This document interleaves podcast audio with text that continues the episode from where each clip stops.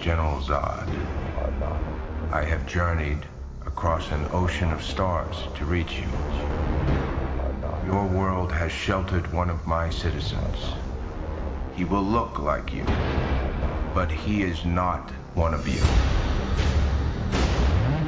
To those of you who know of his location, the fate of your planet rests in your hands. To Kal-El, I say this. Surrender within 24 hours, or watch this world suffer the consequences.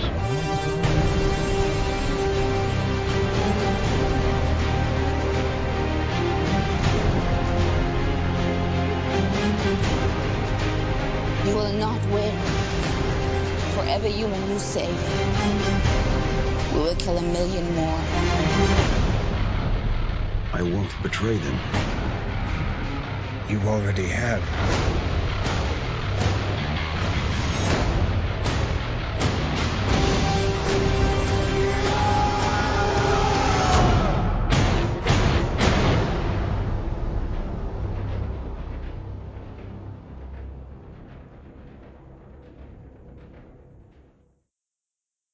Welcome to episode 28 of First Strike, the Invasion podcast, the podcast that looks at the Invasion crossover event from DC Comics' 1988 season. Is it a season? Whatever.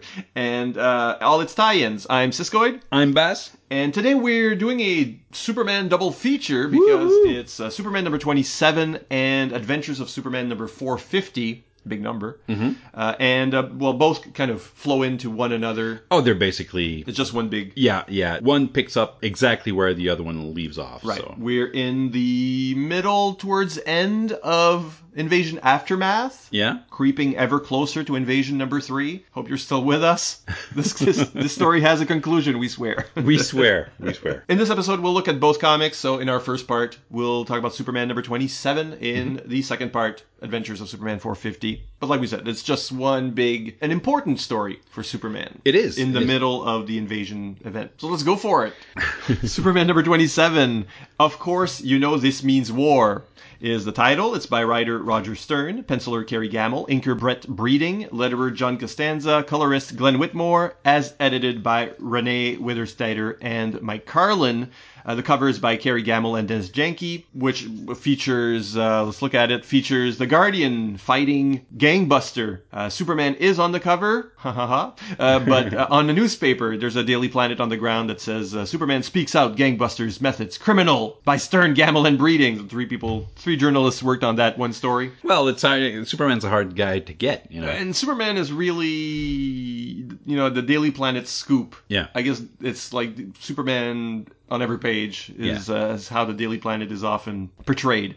Uh, and uh, what, what does it say? Invasion Aftermath Extra, of course, and Gangbuster and Guardian one on one. It's quite the fight, actually. We'll get into that, but I kind of like the cover. It's full of action. I like to see, you know, all three superheroes on the cover, even though Superman's just on the on the Daily Planet. Technically, Technically, I Spoilers. I, I really like how it's uh, Guardian is doing his Guardian thing, you know, being all police officer E type fights and Captain and- America. Yeah, yeah, very being much Captain so. America. And uh, Gangbuster seems to be, you know, on the down low, but still in the fight. So it's it's it's pretty good.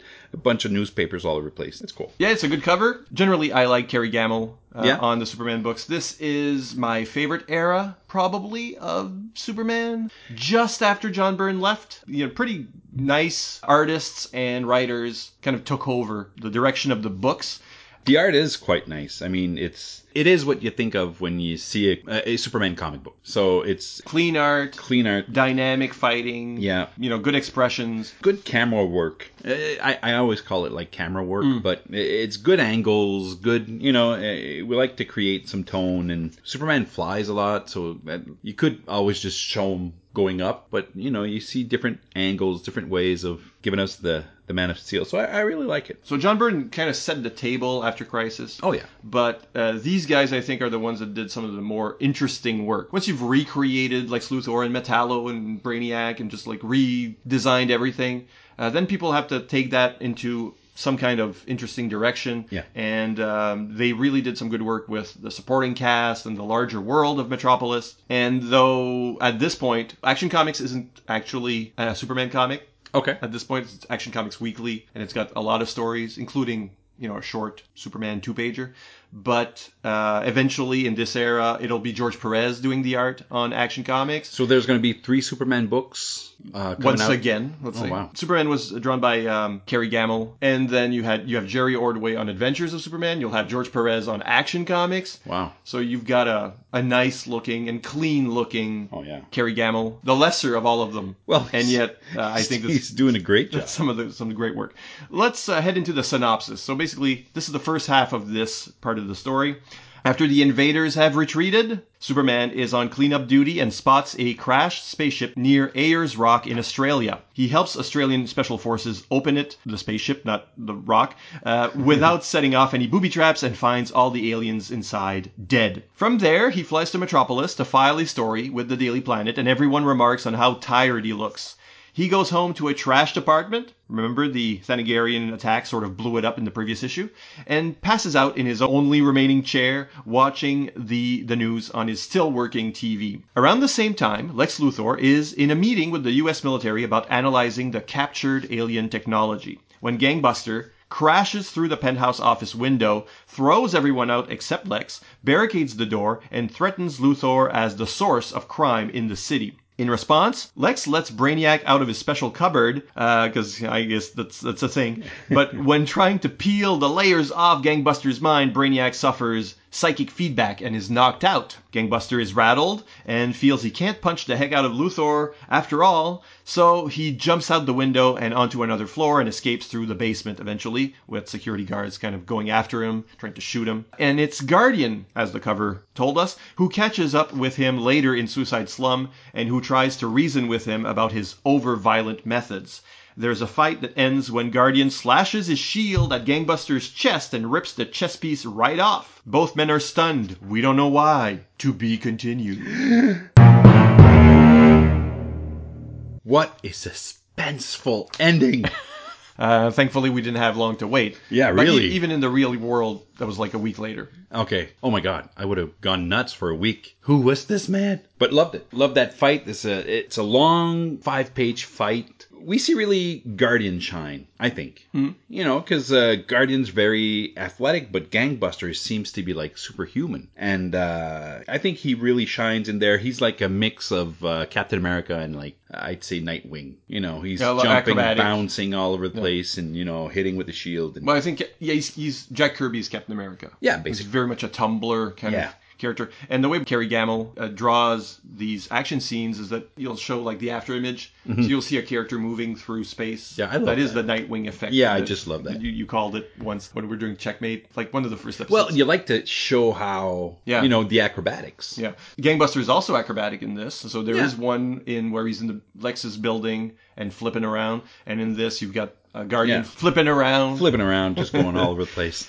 So there are really two big action scenes in this. Yes, yeah. The, the, the attack on LexCorp and the, the fight between the two heroes. Yeah. And both of them are dynamic and play kind of silently as well. The, the fight between the two guys, they're talking all the, you know, it's Yeah, superheroes. Well, But- it's not Spider-Man talking, but it's still talking. Uh, Guardian is trying to convince Gangbuster to cool off and examine what he's doing. Yeah. And w- which makes him more Captain America-ish in a way. You know, Well, he's- he's he, you know he's true blue. You know he's yeah, uh, a golden age Yeah, hero. I guess he still has those memories. I I think so. Which Guardian is this? That uh, he's the clone of He's the, clone of the original. of the yeah. original. Yeah. Okay. Yeah, there have been many others. Well- after and between, and Yeah, because we have the clones of the Newsboy Legion, and we have the clone. Of, right. uh, so he's the clone of so the the Guardian. clone. But but the, the the not the invasion into uh, LexCorp, but the escape from LexCorp is mostly played silently. Yeah. And again, that works. You don't need any captions. You don't need any thought bubbles. although he is, uh, we do have thought bubbles. Yeah, yeah. And uh, the thought bubbles, which you know disappear after a while in comics, basically tell us that he wants to punch Luthor. And by the way, I love Luthor in this era. This is The, the, this is this is the, the, businessman Luthor. the, the yeah the uh, businessman who's you know, he has this image, this public image, but underneath he's really a rat, you know. I just love this Luthor. He's, you know, he's really the anti Superman, you know. He, he's on the same spectrum. Superman's on one end and he's on the other. His villainy is more real for being in like more of a businessman, uh, organized crime figure than before when he was a mad scientist. Yeah, mad scientist Lex meh. That's like that's dated. That's from another era, Yeah. it seems. So I in just the love 80s, this. Yeah, I just love this corporate sup- villainy. Yeah. well, he's still super smart. I mean, he could be a, a mad scientist, and He's he- also yeah he also he's also that. He's, But you know, he built his business on his own engineering and uh, science skills. but basically he's like an evil Batman without the you know. And I just love this Lex. But Gangbuster in this, I mean, I was wondering what the hell is he doing jumping out that window? He just leapt off. And he's fearless. He is, and I thought, what is he going to fly away? What's what's going on? What's the plan? And he just grabs a rope all of a sudden out of the blue. That he probably left there. I mean, Well, that's how he got in, Yeah. right? But uh, that's what we think. For some odd reason, I was like, ooh, this guy, he he has something. because the sequence goes i mean it's he jumps out the window grabs you know he rappels down a rope he swings the rope into another floor and then opens an elevator shaft drops down the elevator shaft Oh yeah. escapes through um, the basement then the you know finds a tunnel that goes into the sewers and out he goes miles away. And he gets shot and they think well i guess we must have missed. And i feel like i, I hit him but he didn't stop. So there are a lot of clues and we do know that this gangbuster is not jose delgado He's not. the tr- the real gangbuster who at this point who had recently suffered a uh, broken back. So it couldn't be him or couldn't it you know? So we don't know what's going on but uh, he moves a lot like I'd say Batman, but with more strength. That's the yeah it's a bit of a daredevil kind of you know going up yeah yeah. fire really. escapes and Yeah. but the way he jumps from building to building there you've got someone who leaps Yes. buildings in a Yes, single bound if But everything is very Yeah. reminiscent of you know old superhero serial, like these older comic strips where this one superhero would just go into a uh, an office and just shake a guy and say, "Hey, you're gonna stop hitting women." Well, the very first Superman You know? story has uh, Superman kind of swing a guy out the window. yeah, Uh, and you know, jump off with the guy in his in his arms. And the guy freaks out. it's kind of these old school scare tactics, and you know, trying to scare Luthor straight, which is, I don't know, it's not gonna work. What do you think of Gangbuster's costume? Because I've I've heard people dismiss it. Say that it's stupid. Well, it's it's reminiscent of. Uh, I like this word, rem- reminiscent. It, it, it kind of looks like an old school X Men uh, Oh, yeah, with the- superhero costume. Sort of like the where the yellow yeah. falls. Well, you know, uh, you have like these, I guess, leggings or tights underneath, like a bathing suit type thing. You know, it's a classic strongman look. You know, the boots. It's a classic superhero costume, but you, you have these weird, these weird sticks on it. That I don't really get what they are. Are they nunchucks? What are they? Yeah, it looks They like. seem to be a belt. I think it's a nunchuck that makes the belt. I don't. It's removable. It's kind of weird. I don't like that part. But the rest is very, you know, shoulder patty things, basic color scheme. I mean, two colors and helmet. It's it's a basic superhero costume. It's very basic. Well, to me, maybe the, the only thing that maybe is kind of silly is the emblem, the chest emblem with the Yeah. fist with the the line through it, overly drawn as Yeah. far as emblems go. But no, I like the gangbuster Yeah. costume, especially if it's going to be drawn like this or in the next issue by um, Jerry Ordway or in the previous issue by Jerry Yeah. Ordway, if you will.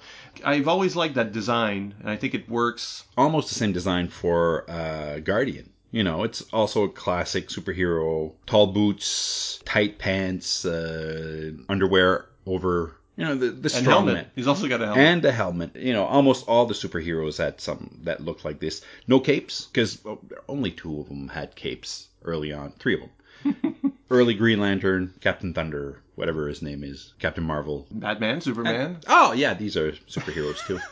Let's go back to the invasion stuff. Okay. The very first page, where we're in Australia, we know that was the focal point of the invasion. You know it's Australia because one person has a hat with the side lifted out, and you know it's Australia. And Yeah. he says "might" a lot. You also know it's uh, Australia because Ayers Rock is a uh, Oh, yeah. famous landmark in the Yeah. middle of Big the red outback. rock in the middle of the outback. Yeah. or Uluru, if you will. Uh, Ayers Rock being the the Europeanized name. It felt a little green to me when I looked at the first page. I thought, is Ayers Rock really in a field of green?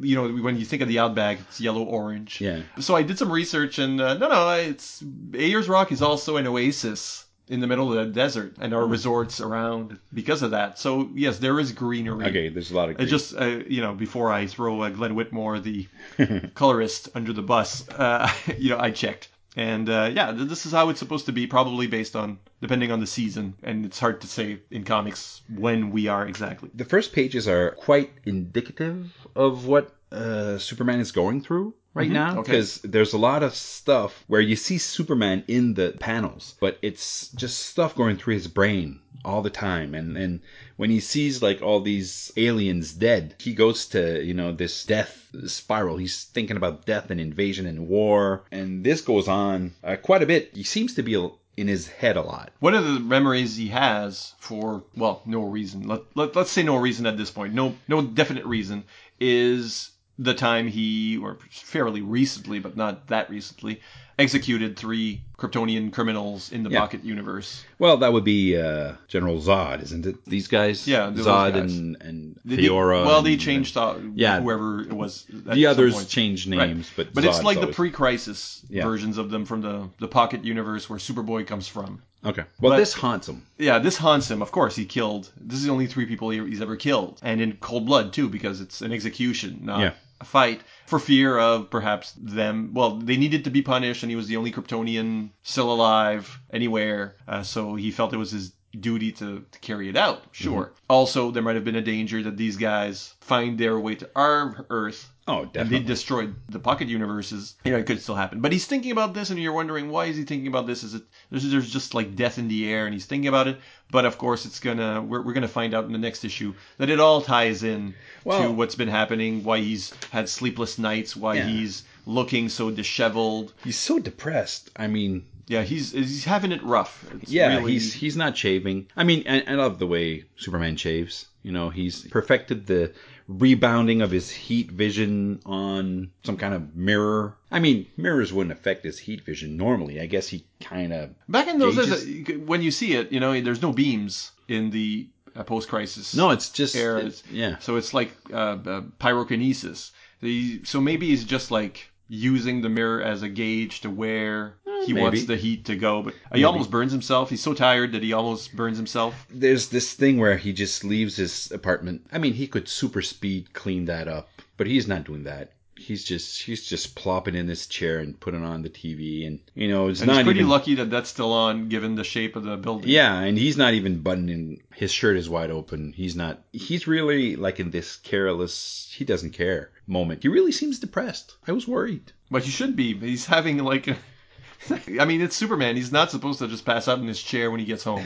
But things have been happening in his own books, Mm-hmm. and he's already been overtired, and he's been having nightmares about those Kryptonian villains and Yeah. uh, and Brainiac. There's a recent attack by Brainiac that kind of scrambled his brains as well. So he's very, very tired, and then there's invasion in the middle of all this. He has a lot of stuff on his plate. The alien, the dead aliens. Yeah. Since this is an invasion podcast, let's talk about the invasion elements uh, just a little more. And it's just because I couldn't really identify what alien race that was. Well, there's at There's a least, Dominator. There's at least one Dominator. Pointy fingers. I don't know. because they look more human than any of the. Yeah, they might be Thanagarian, maybe. Yeah, it's just doesn't look like they've got you know the costumes for it. No, they don't. Could this be one of those alien races that are just already subjugated by the Dominators, or or you just got roped into the alliance that aren't important kind of thing? I, I, they might be. They might be because it's all the faces are basically uh, we can't identify them. There's only this one Dominator, and there's only one. So I'm thinking maybe Dominator was there to keep because he needed to bark orders at this band of Whatever crew this is. yeah yeah because uh, the Alliance they hired people. Yeah. Like we, we saw some in uh, Swamp Thing, and we saw some. Uh, so yeah, basically mercenaries. But that shot, that shot though, it's it's a beautiful shot. I just love that shot With all the faces in shadow and faces the, in shadow and everything is in dim light and we kind of still yeah, there's an effect for the uh, flashlights. Yeah, and I love that effect because it, it actually works. It really works like a like a lens flare, and it's I mean it's And, drawn. and this is yeah, this is pre like today. You want lens flares? You can just drop lens flares at the coloring Yeah. stage, easy.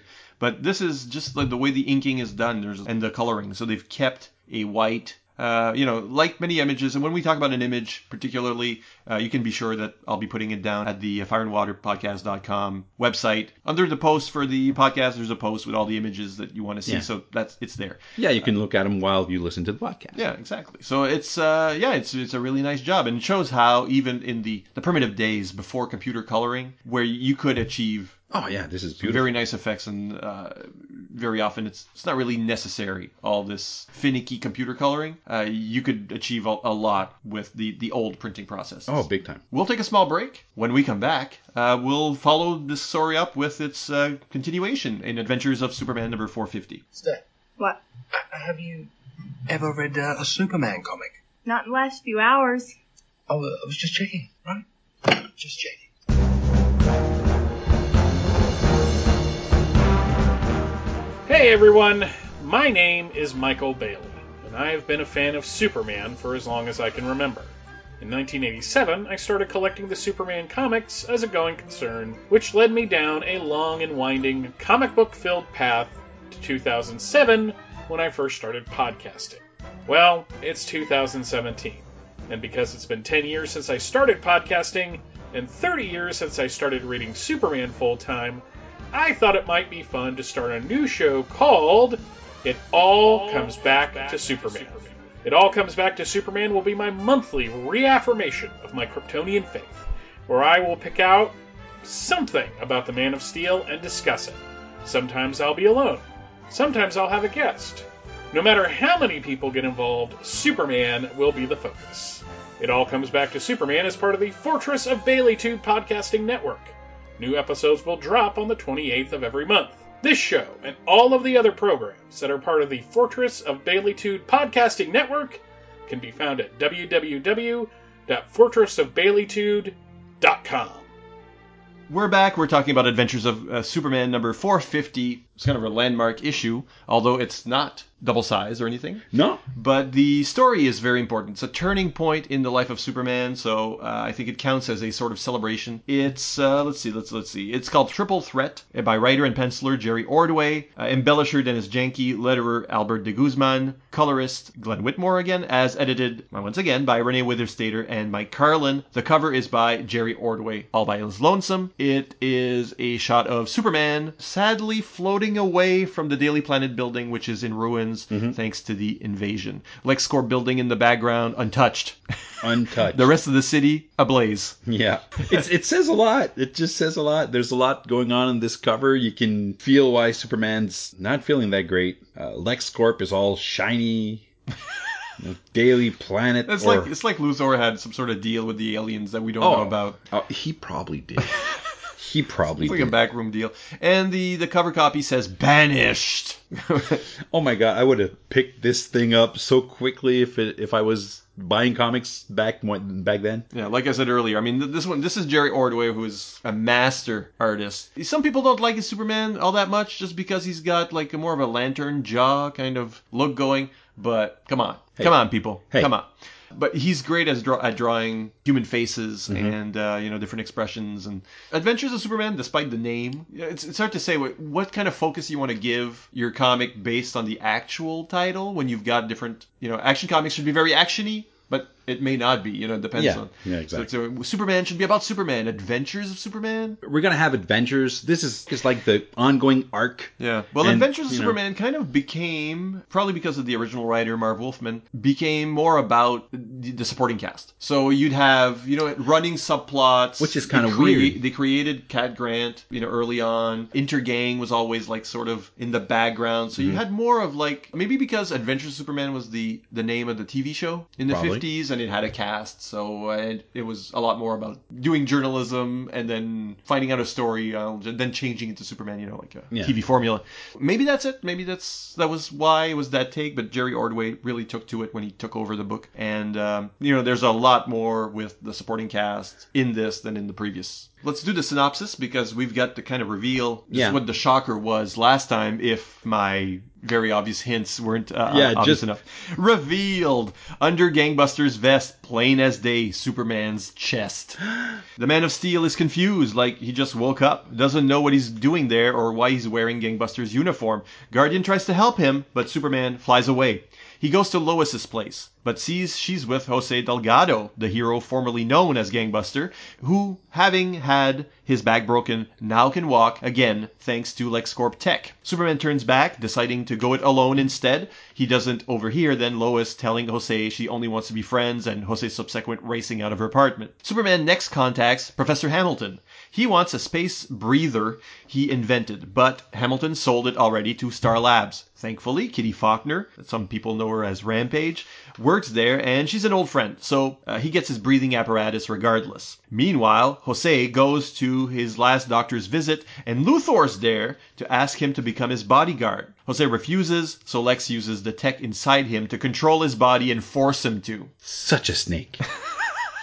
I repaired your spine, it's mine. Elsewhere, Morgan Edge makes a pass at Cat Grant before calling his intergang connection to discuss how to best take advantage of the invasion's destructive impact on Metropolis. It's a super mob, but it's still a mob, so they've Oh, got yeah. construction contracts. They've got construction. Yep. Speaking of Intergang, Clark Kent has written a multi-part expose on the criminal group, and he goes to Kansas to ask his Pa to send the articles through the mail twice a week until it's all published. Perry White will think he's gone to ground to avoid retaliation, while he actually leaves Earth. He tells his family about how he executed three Kryptonian villains in the Pocket Universe, how this led to a psychotic break that created a gangbuster persona, and how he no longer trusts himself and must go into exile. He tells uh, Matrix currently living with the Kents, to take care of them, and kisses Lana Lang goodbye before flying out into space. Behind him, a polarizing flash. The gene bomb explodes, but he doesn't notice.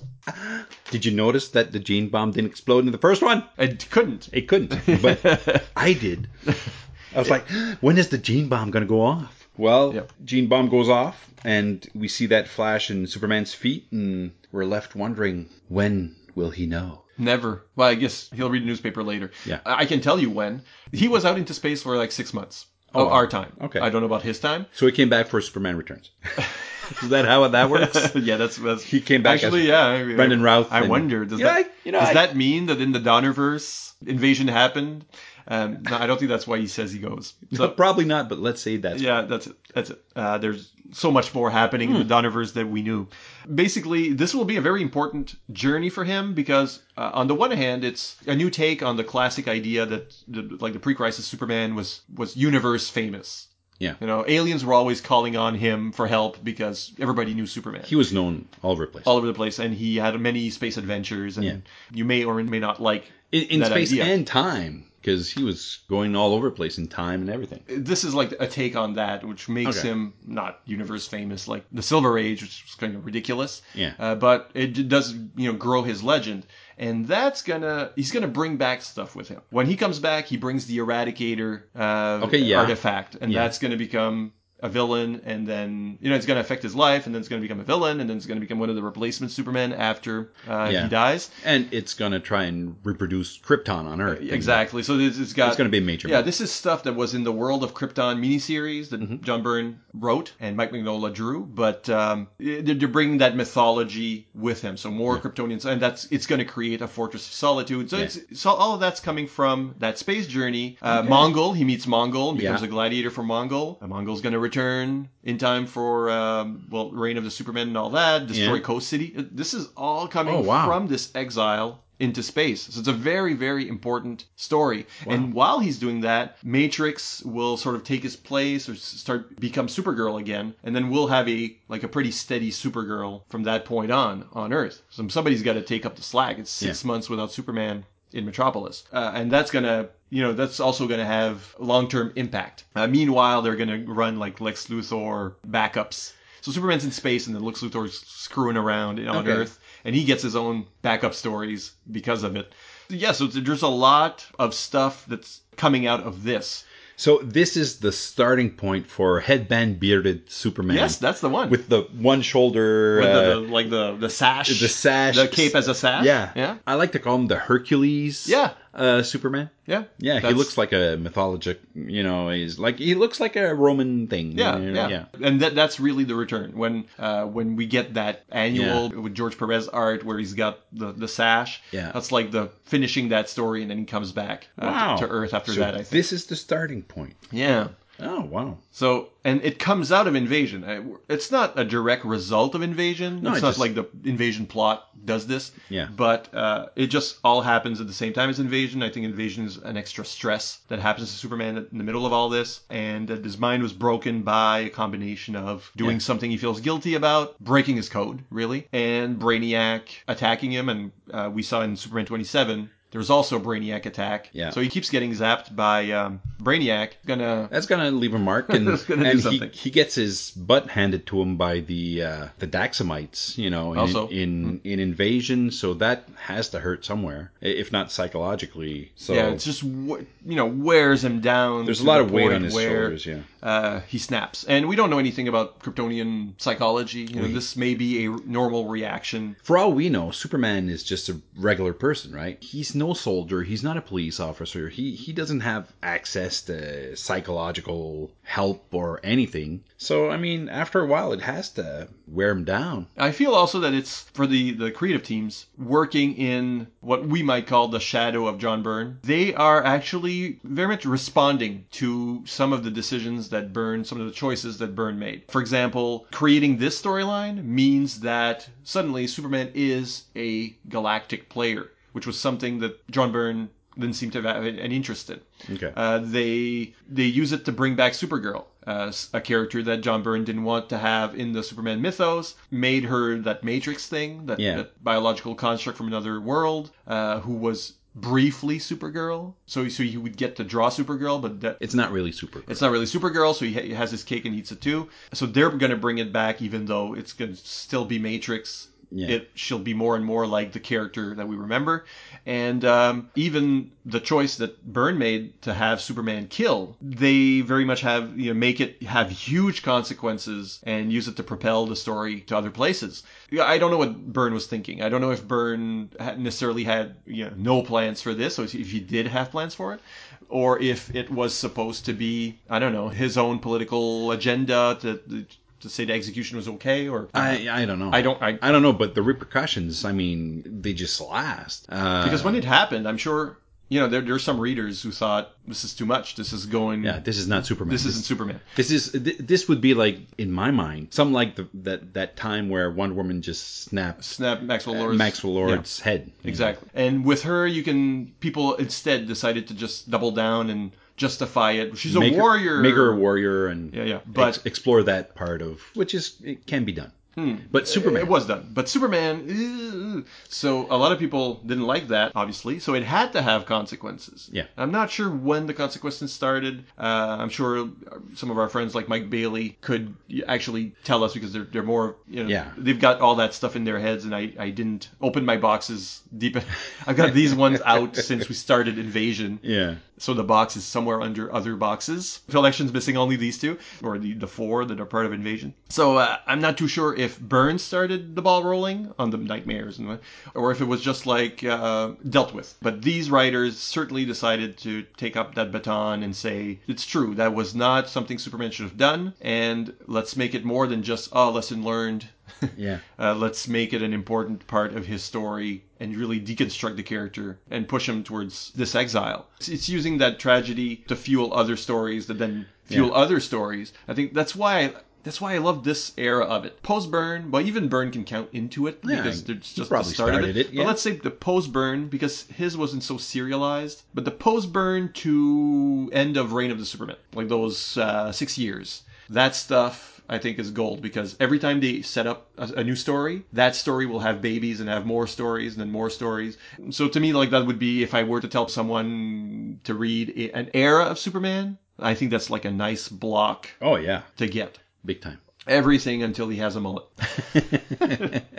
well, he comes back with a mullet. Yes, yes. But everything in the, I mean, even the uh, the Superman without a cape, because in this issue, when he rips off the gangbuster suit, he has no cape. Right. And I see that as a Superman who has basically not fallen, but he's not totally Superman because the iconic Superman has a cape, and he he has no cape for this whole issue. Uh, his his blue and, and red looks a lot like the black solar suit he wears when he comes back, but uh, this kind of felt like he was at the end of something J- just because we didn't have that cape. everywhere. I mean, the cape is so iconic. A big red cape. Who has that? Him and Spawn. And who's Spawn? right? The character is missing something, and That's interesting, but doesn't Professor Hamilton say, um, you know, I could make you a more resistant cape? yeah, So it's he like says exactly that. it's, it's like everybody's trying to help Superman, r- But- become Superman again, or you know, ground himself. Yeah. Again, because you've got Guardian. Guardian tries to him, help. You, you know, take some help from your friends. Yeah. Uh, we can help. Cadmus Project can help. Uh, you shouldn't be going through this alone. Mm-hmm. Refuses that help. Goes to Lois. Lois is in her own little subplot, sort of a romantic triangle kind of thing. He just doesn't want to bother her. And it's like suddenly he goes, well, if, if she'd been available, he'd have had that conversation with her. She's not available, and then he just goes, no, I don't want to bother yeah. her with the. It's my burden. Uh, but there's also shame in that. I think there's the Oh, I- shame of I- having been someone else. You know, gangbuster who is a violent person. We saw in the the other comic that the newspaper that says that that was like that was the hint where the two personalities are not compatible Mm-hmm. because Superman hate you know what what is it what does it say the, the It headline says gangbusters methods criminal. yeah, Superman speaks out. If Superman thinks that, but he's been doing that, and it's on the back of having killed three people, so he doesn't take the help from Lois that he could have. He goes to Professor Hamilton and gets help from him and Faulkner to get the breathing apparatus to leave, but he's offered other help. Yeah, he doesn't want the other help. He doesn't want the other help, and maybe if, if you're right, the cape is a symbol. I can get your cape back. I can give you another cape. Is a symbol of I can make Superman right again. I Yeah. I can help you make yourself right. But uh, he seems to think that only he can do that, and he has Yeah. to go on that journey. When he Well- goes home, his parents do the same thing. Yeah. His father tells him, "Well, you had to do what you had to do, and you shouldn't uh, feel guilt over this, and this is what could have happened." And he's really trying to downplay. Uh, Well, he- th- he- what, what Superman did. he talks to Superman. Then he if- walks into a tornado. No, wait, that's, no, that's not. The, but he, he he he talks to Superman as if Superman understood what a soldier goes through or a police officer goes through when he has to. right uh, because know, he had he was in Korea. Or mm, it's hard to say because of the sliding scale of Yeah, time. exactly. Uh, but in the 80s, if he's an old man, probably Korea. Probably Korea. But the only time he has a cape on is when his mom puts it on. So eh, that's kind of a Mm-hmm. like a soft rebirth of Superman, where she bundles him up like Because the cape used to be His- his, swaddling Yeah, his- clothes when he was a baby. So I, I think it's, Yeah. I think it's very symbolic. Maybe it's not supposed to be that way. I don't know. Maybe I just read it like that because I like to do that. But she, I mean, takes Martha, Martha, to you know, to, to get to get Clark's head back in there, and that big old kiss with Lana Lang. Mm, oh huh? my, that's a real kiss. Yeah. That's not that's not a little peck on the cheek. That's a real kiss. No, and this is uh, the relationship with Lana in the post-crisis universe is kind of an odd one in a sense. You know, here it seems there, there's romantic love there, Yeah. but originally they were sort of boyfriend girlfriend in school, and then sort of just just became friends more than anything, even at that time. And he's the only person outside of his family that he had told his secret to. Uh, so she was important to him, but he left town, and you know there wasn't actually something there. But at this point, he's not with Lois He's not. that's still some ways away before um, they get together. Yeah, I think he, he's probably interested. Who wouldn't be? Oh, I, I think Right. yeah, Lois Lane has always been the love interest, but you know they're really not together. I think just prior to this, he'd been dating Cat Grant, and Yeah. you know, so uh, the the post crisis Superman or the Byrne Superman really was sort of uh, more of a player. He, Well- he might date several women uh, across Yeah. the the few years that uh, Byrne was on the book. Probably not at once though. No, Because I mean, he's supposed to No, be. no, no, no. It's this it was all honest, you know quite proper, but um, uh, some people call him like the Lothario Superman, or it's, Yeah. it's like a Well, he has a couple girlfriends. I mean, you can't blame the guy. I mean, he's tall, he's dark, he's handsome.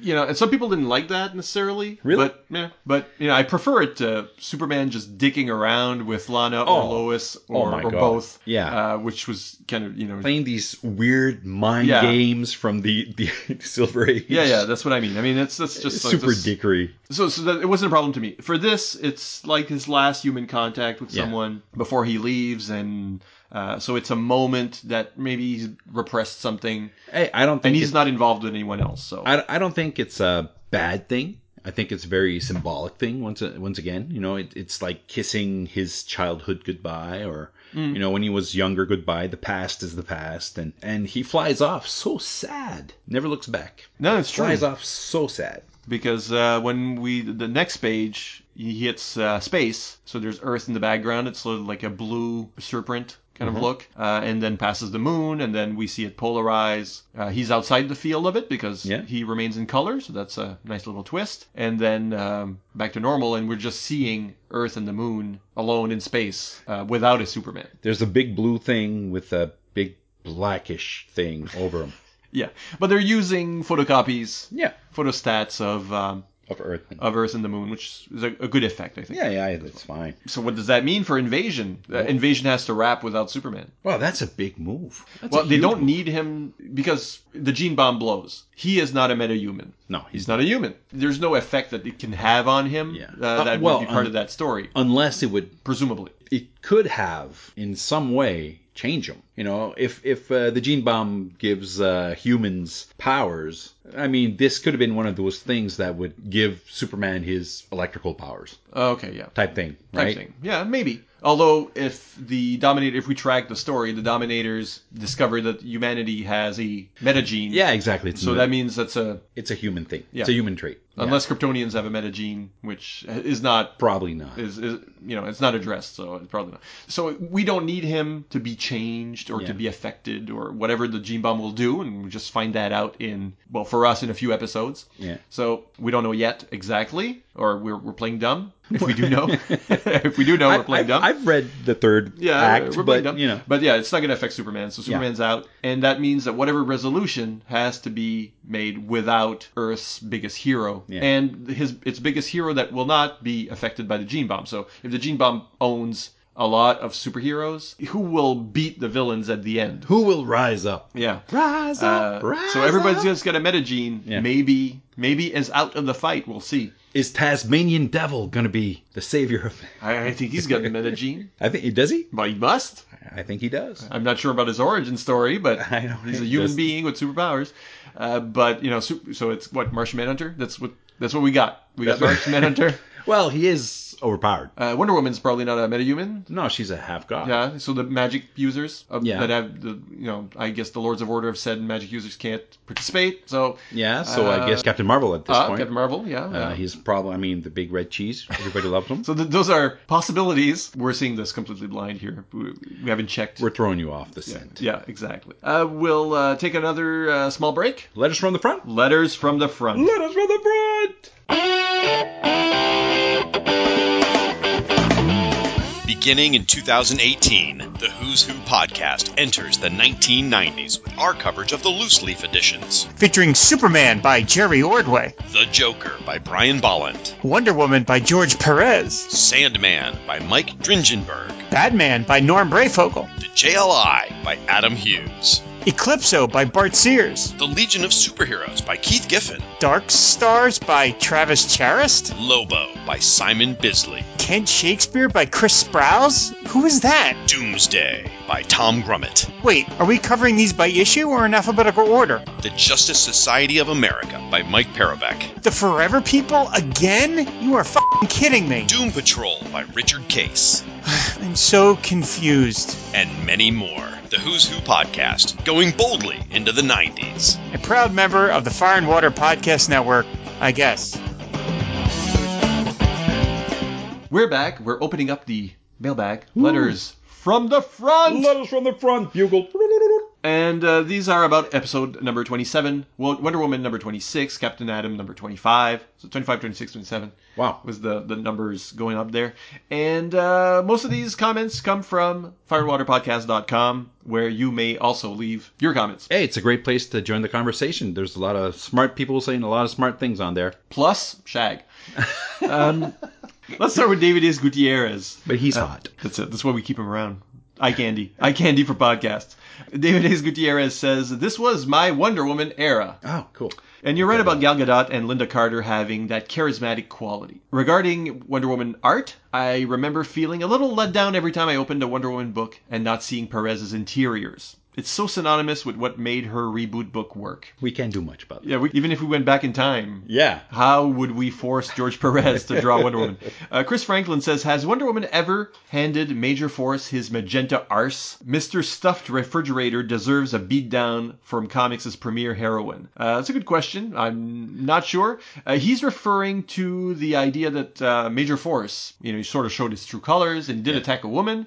Uh, he winds up uh, killing Kyle Rayner's girlfriend. He's the one that fridges Oh Green my Lantern's Lord. girlfriend. Really? Yeah. He's the one that stuffed her. in the- th- he's the one. Oh my! I didn't know that. Why didn't I know that? I just know I hated that guy, but I didn't know that. Obviously, that was an important moment in uh, misogyny in comics because uh, it uh, created the uh, you know the the trope or the the way people labeled the trope about refrigerators, uh, you know, girlfriends in refrigerators. Yeah. and that became an outlet for a number of female writers who. Uh, you know, worked on a website, found these these things, condemned these things. One of which was Gail Simone, and that's how she got her start. Oh, so, my. Um, and that's that's how she came to, to prominence and became a comic writer eventually Wow. So so and a Wonder Woman comic writer at, at that. So Major Force is useful for something. Well, I guess if uh, yeah, although yeah, if- Yeah. yeah, uh, something good came out of something terrible. Yeah, but um, uh, yeah, he was the one who did that. So I, I don't know if. Wonder Woman and although you you'd think you'd think that Gail Simone would just have written that the,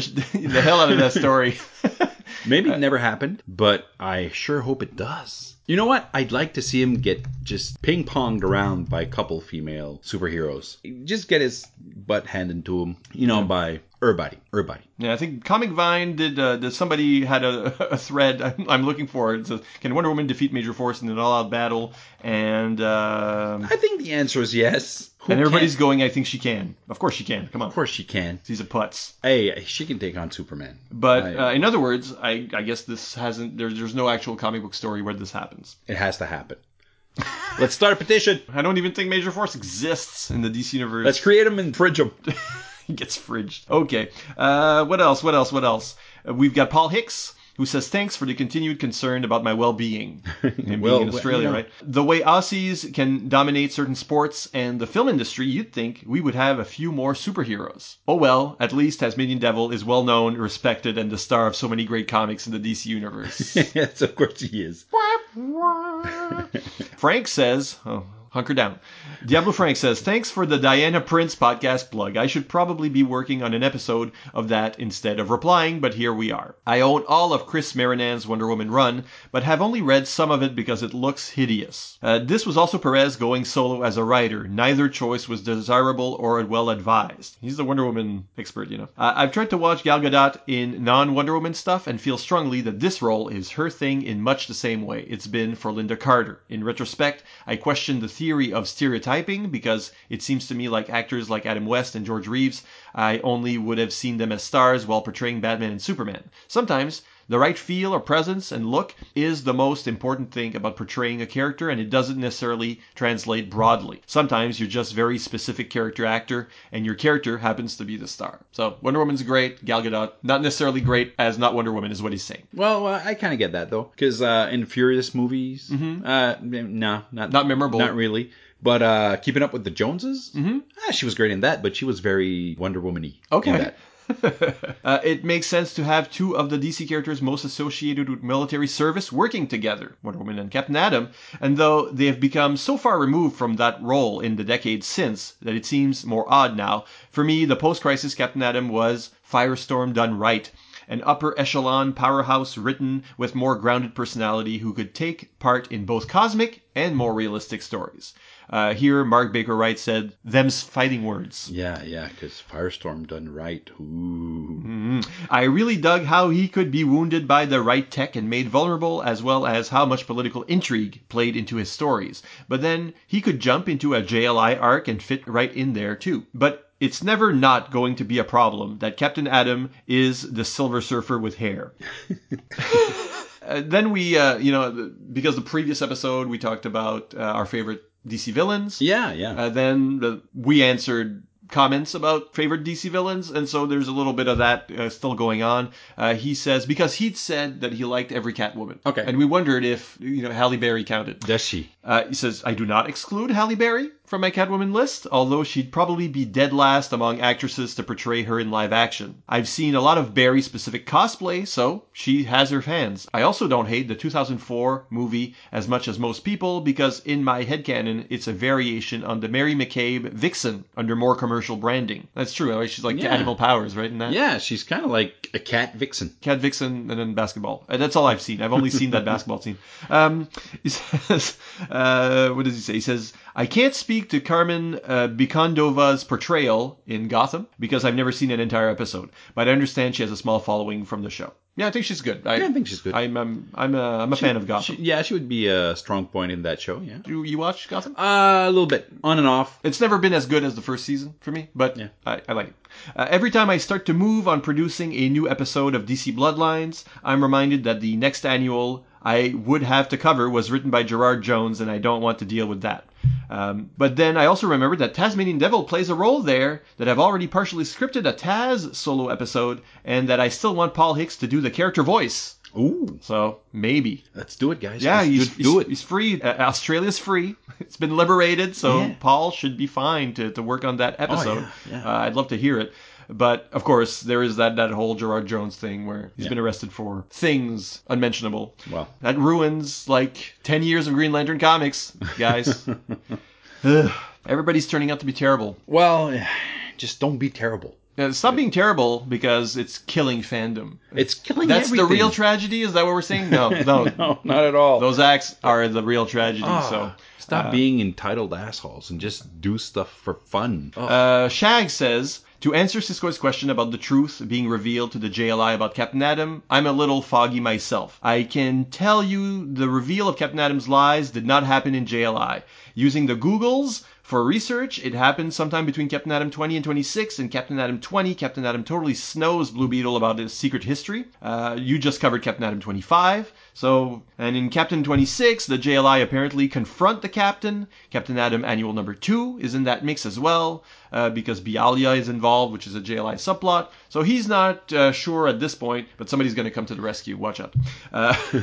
Because in that issue of Captain Atom, some people in the JLI sort of outright hated him. yeah, yeah. And he was like a team member. So what was happening there? Jimmy McGlinchey is the one that comes to the rescue. Says it also comes up when the JLI guested in Captain Atom's book in issues 16 and 17. Uh, Mr. Miracle found out that Captain Atom's skin was alien in nature and not what he said had happened when he revealed himself to the world. The confrontation involving Beetle, Booster, and Mr. Miracle happened in 26 through 28. There was a mention of it subsequently in JLI Annual Number 3, where Beetle was warned not to say anything to the JLE members as they were not aware of Adam's deception in the early JLE issues. When Adam has an argument with John, Max Lord, and Oberon about having the JLA look over the JLE's shoulder. So basically, they think he's a liar and a cheat. Yeah, he, he lied about his whole superhero shtick, so um, They can't trust them. they can't trust them. But that that's where it sort of happened. Okay. To us, it seemed to come out of nowhere. Yeah, because but- we're reading these issues out of context. But it's not gratuitous. It's not gratuitous. gratuitous. That's not gratuitous. Uh, Tim Price says a little thought on Diana. In addition to her great charisma, I also felt she verged on having a low-level superpower to bring out the best in people. But it's part of the purity of Diana that it just happens. She doesn't force it on others in any way. Unfortunately, it can backfire in some situations, such as a feeling of jealousy or desire, explaining lots of her foes, Silver Swan and, and so on. Kind of are Yeah. sort of just react adversely to her her Yeah, power, and it brings out the worst. Yeah, kind of like fire did. Fire kind of reacted Yeah, negatively it's to. like, it's like it's almost uh, pheromonal. yeah, yeah. It's like, ew, she's so perfect. And- Mm. An interesting idea, but uh, characters that bring out the best of people. I think like Doctor Who, the Doctor is kind of like that. Yeah. Take somebody really normal, and the adventures bring out the the best in them and turns them into heroes. Yeah. And very often the companion will be, especially in the modern day, the one that that sort of solves the problems. Yeah. Uh, while the Doctor is the mentor. Well, just think of Rory, how he was like a dumbass and became, Awesome. Yeah, Yeah. became awesome. Uh, but even someone like Rose or Amy, I'm not big on Amy. No, but you know those characters. If the Doctor had not interceded in their lives, Yeah. they're sort of going nowhere. yeah, Rose. When we when he picks them up, they're yeah. no, they're going nowhere. exactly. So and then to turn them into people that are so yeah, I, I even kind of liked Mickey at the end. you know that's an effect that that life has on them, but that the Doctor has had on them, and I think it's an interesting idea that Wonder Woman is similar. I like to think so. Yeah, so it's part of that. Um, you know, she makes you better because you become a positive person around her. Ah, we should have more Wonder Women around. Sure. I'm game. Uh, Facebook likes and shares from Billy Lacasse, Clinton Robinson of Coffee and Comics, David Foster, Derek William Crabb, Jack Dower, Leon Beshega, Mark Adams, Mark Beltron, Max Romero, Michael Harlow, Mike Zacher, Nicholas Brom, Ali Almeida, Pat Sampson, Rich Matsumoto, Rob Kelly, Robert Ward, Sean Emmons, Shag Matthews, Starman Manhunter Adventure Hour, Stephen Bird, and Zoom Yukinori on Google Plus. Thank you for plussing us. The Hammer Strikes, Gene Hendricks. Uh, and on Twitter, retweets and favorites from Ange. Ascani Sun, Bruno Veloso, Callum Nauer, Cash Flag, Chris Lewis, who says it would appear that oh yeah he he found a um, he found a picture of I, I think it's just like it's Australia and there's Okay. Pluto on top of it to show that Pluto's about the same the same Size. height. Okay. you know, uh, and here he says it would appear that if Pluto was going to hit the Earth, it would zero in on Australia. As an invasion, intergalactic peril always seems to home in on Australia. Yes, and only Australia would be destroyed by Pluto. of course. There's no effect to anyone else. Coffee and Comics, Comic Reflections, David S. Gutierrez, David Byard Jr., David Jorgensen, uh, Earth to Chris, Fanholes Podcast, The Irredeemable Shag of Firestorm Fan, Free Media Marketing, okay, Greg A., Guts McGool, seems to be a Halloween nickname perhaps, Hicks, Hokoff, Jeffrey Brown, John Belgeron, Kazubu, Mark Wiggins, Martin Gray, Max Romero of It's Plastic Man, Miguel Angel Luque, uh, Nethhead, Pogosario, Rad Adventures, Rob Kelly Creative of Film and Water Podcast, Treasury Comics, Superman Movie Minute, Hostess Ads, Pod Dylan and Digest Cast, Sam, Sean Anthony Warner, Ted Kilvington, The Aquaman Shrine, Tim Price, Warlock Thanos Podcast, Wild Wolf, William Estep, and Xenozoic Xenophile. Wow, that's a lot of people. Thank you, everybody. Uh, yeah, and uh, you know, keep uh, sharing and liking, and uh, that's how these uh, these posts kind of rise Yeah. to the top, so people, more people can see them and uh, listen to them. So you too can leave comments. The usual ways are. Um, Fireandwaterpodcast.com. that's it. And if you can also leave them on Facebook, we've got a Facebook page, and uh, on Twitter, please use the, the hashtag FW Podcasts.